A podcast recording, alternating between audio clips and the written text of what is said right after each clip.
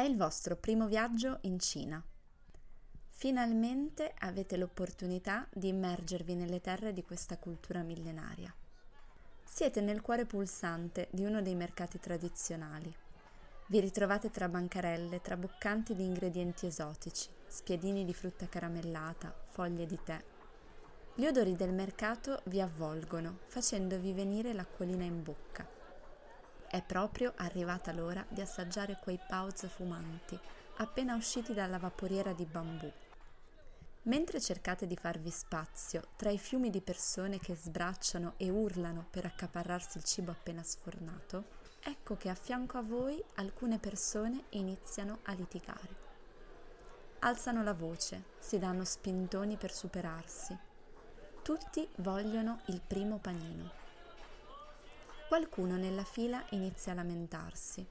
Non riuscite bene a capire cosa stia succedendo, ma tra voci confuse e suoni caotici riuscite a distinguere queste parole. Ji Mao Suan Pi De Wen Ti. Avete capito bene. Un problema di piume di polli e aglio. Vi guardate attorno, ma né polli né aglio in vista. E allora? Che cosa starà succedendo?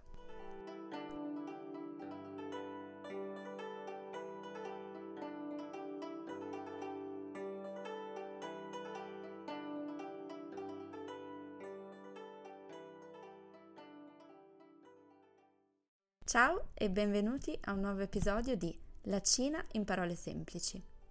Oggi vi porto alla scoperta dei Changyu, ovvero dei piccoli proverbi caratteristici della lingua cinese. Ok, ma l'aglio cosa c'entra? Vi chiederete. E soprattutto, cosa c'entrano le piume di pollo?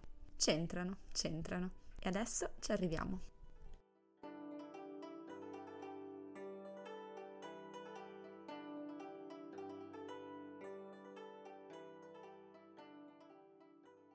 Prima però dobbiamo fare un passo indietro e capire che cosa sono i Changyu, ma soprattutto perché è importante conoscerli. I Changyu sono delle espressioni idiomatiche che derivano dal cinese classico e sono formate tipicamente da quattro caratteri.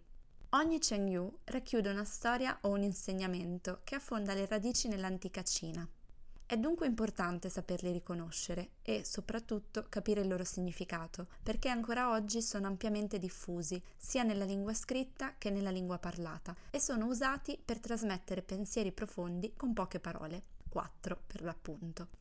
Imparare alcuni Chengyu non è solo utile per arricchire la propria competenza linguistica e migliorare la capacità di esprimersi, ma anche per scoprire le sfumature di pensiero e la ricchezza morale che hanno plasmato la società cinese attraverso i secoli. Queste brevi espressioni sono delle finestre su antiche filosofie, eventi storici e valori fondamentali e consentono a chi li comprende di immergersi in un mondo di significati più profondi. Quindi immagino che abbiate capito che piume di pollo e bucce d'aglio siano collegate al Chengyu che voglio raccontarvi. Due elementi all'apparenza insignificanti, che se però vengono accostati racchiudono una storia interessante che ci porta indietro nel tempo. Ma prima di iniziare con la storia, vi chiedo di riflettere su questo. Quante volte un problema minuscolo ci è apparso gigantesco? Penso che sia capitato ad ognuno di noi, e ben più di una volta. Quanto tempo abbiamo sprecato dietro a situazioni banali? Ecco, il Chengyu di oggi parla proprio di questo. E allora scopriamo insieme il significato che si nasconde dietro all'espressione Ji Mao Suan Pi, che tradotto letteralmente significa piume di pollo e bucce d'aglio. Per farlo andiamo indietro nel tempo, all'epoca dell'impero. Immaginatevi un luogo nella campagna cinese circondato da terrazze di riso ondulate, case tradizionali in legno a tetti spioventi e strade lastricate di pietre.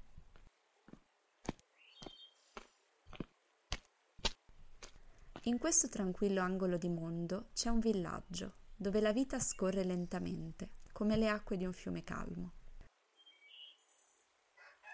La giornata inizia con il canto del gallo e il villaggio si sveglia al suono leggero del vento tra le foglie verdi degli alberi secolari.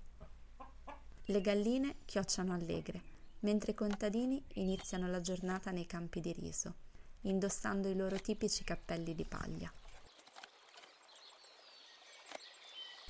Le case hanno dei cortili al centro, dove le famiglie si riuniscono per condividere storie e risate. Lungo le strade lastricate si sente il rumore lontano di un ruscello che porta con sé il dolce suono della vita di campagna.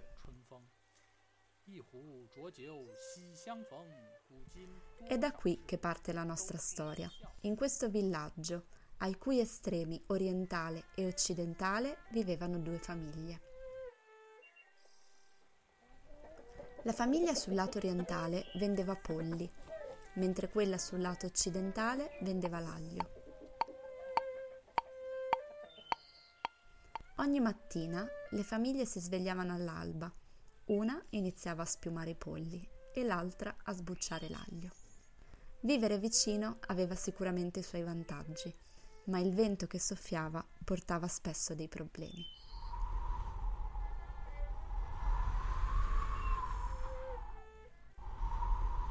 Quando il vento soffiava da est a ovest, le piume di pollo, che in cinese si dice jimao, volavano nella corte del vicino di casa di ovest e quando il vento soffiava dalla parte opposta succedeva al contrario e le bucce d'aglio, in cinese suan pi, finivano nel cortile del vicino ad est.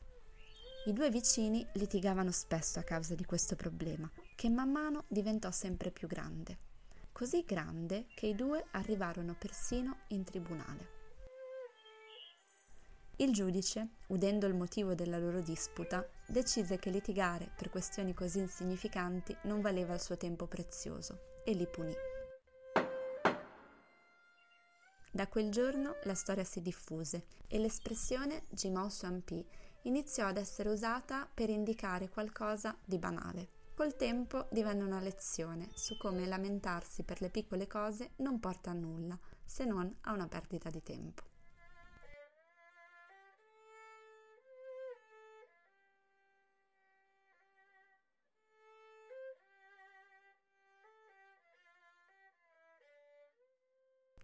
Non siete quindi diventati matti e al mercato avevate sentito proprio le parole giuste. La persona che l'avrà pronunciate stava semplicemente dicendo che litigare e spingersi per accaparrarsi i primi Bauz era una situazione banale, dato che ce ne sarebbero stati abbastanza per tutti. E con questo siamo giunti alla fine di un altro affascinante viaggio tra le parole e la cultura cinese. Spero che questo Chengyu vi abbia catturato tanto quanto me. Vi invito a riflettere su questa lezione.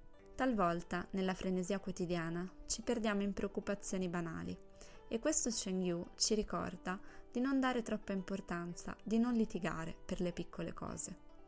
Per mettere subito in pratica ciò che abbiamo imparato oggi, vi invito ad andare sul nostro forum e a scrivere alcune frasi usando questo Chengyu.